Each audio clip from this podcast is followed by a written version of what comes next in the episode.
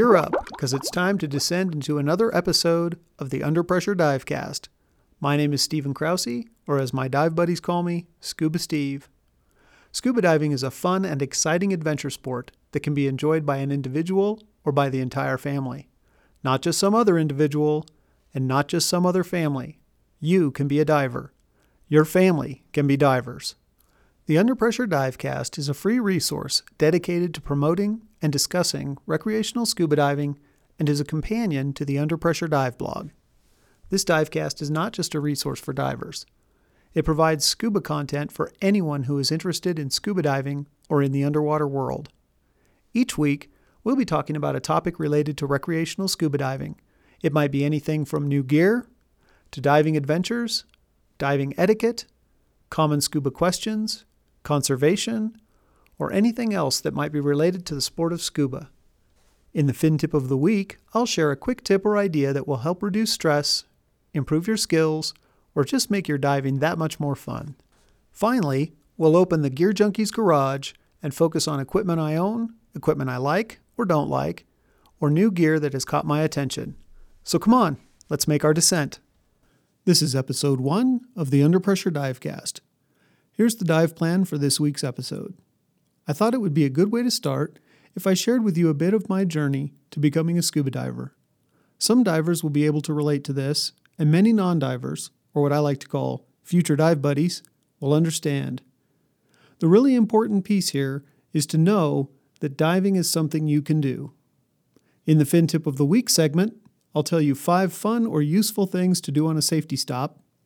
And finally, in the Gear Junkies garage, I'll give you my take on the shine from Misfit Wearables. Scuba is an exciting and educational sport that allows a diver to participate in a world the rest of humanity can only imagine.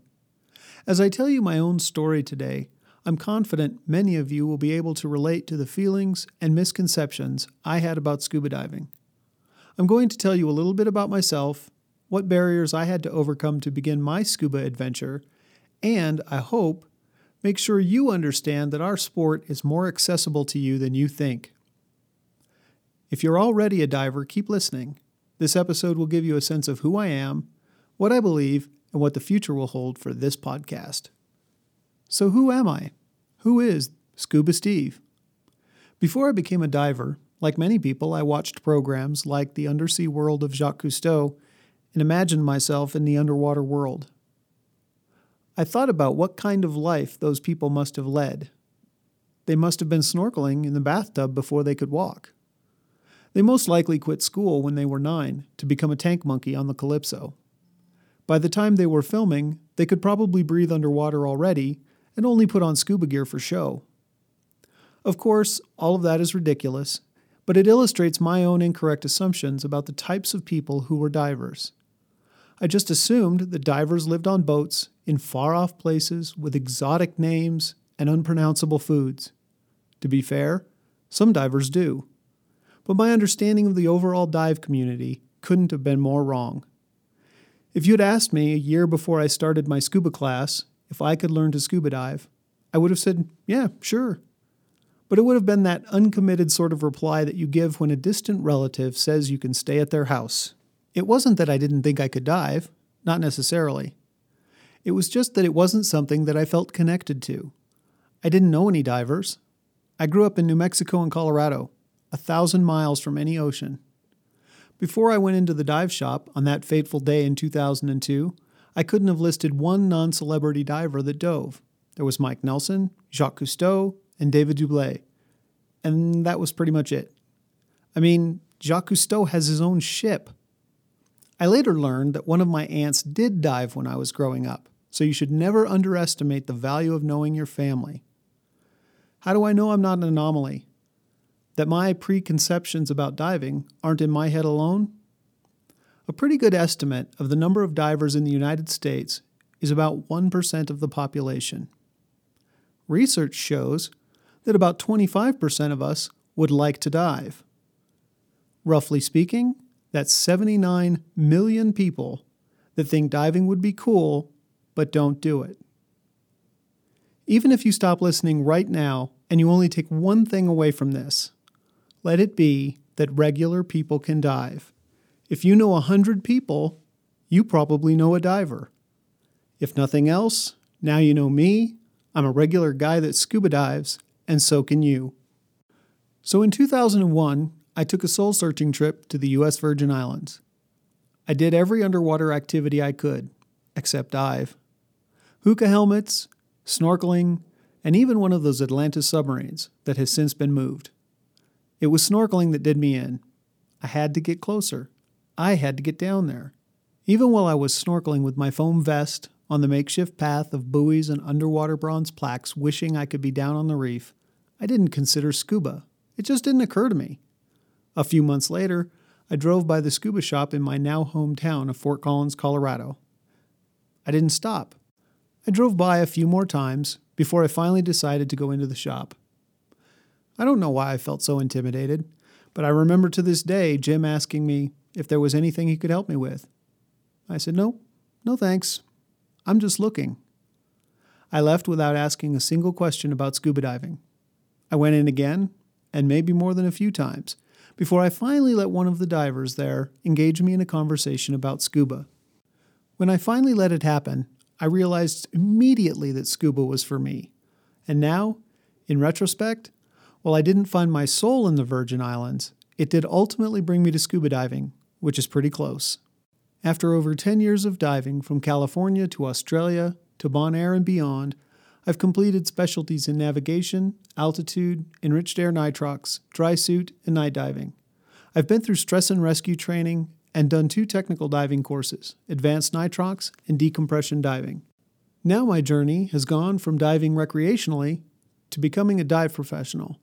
And as an assistant instructor, I get to help bring the great sport of scuba to the next generation of divers as I continue my training on my way to certification as an open water instructor. If you're not a diver, but are one of the millions of people who wants to be, then this is the place to be. The Under Pressure Dive blog and Divecast are dedicated to making the sport of scuba accessible to anyone who's ever wanted to try it. If you're a diver and want a place to call home when you can't be in the water, then the Under Pressure Dive blog, along with this podcast, are for you. With that, it's time to drift over to the tip of the week. In this week's Tip of the Week segment, I'll share five useful or fun things to do on your next safety stop. Number five, inventory your gear and make sure you came up with everything you went down with. This keeps our reefs clean and keeps us from having to buy the same piece of gear over and over. Number four, practice buoyancy. I know it doesn't sound glamorous, but buoyancy is something that helps you enjoy your dive, conserve your air, and protect our fragile ocean environment so it's time well spent. Number three, play hangman on your wrist slate with your dive buddy. Tic tac toe is another good one. Number two, take video selfies. While you may think there are already too many selfies in the world, and you're probably right, at least yours will be underwater. And finally, the number one thing to do on your safety stop, and my personal favorite, is to practice bubble rings. All right, there's five things you can do to while away your time on your next safety stop, and that means it's time to open the Gear Junkies garage. This week in the Gear Junkies garage, it's the Shine Fitness Monitor by Misfit Wearables.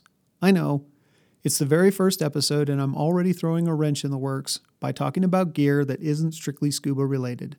Hey, what can I say? It's more of a guideline than an actual rule.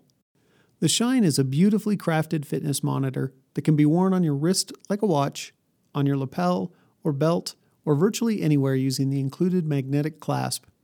So, where's the scuba connection? I've tried the Fitbit as well as the Shine, and while there are some great things about the Fitbit app, I finally decided the Shine was for me. Why? In a word, water. When I'm not diving, I swim. If you follow the market, there are a few good swimming monitors out there, of which Shine is one. Fitbit and many others do not recommend immersing them in water. The Shine is the only fitness monitor that I've found that is rated to 5 atmospheres or 150 feet.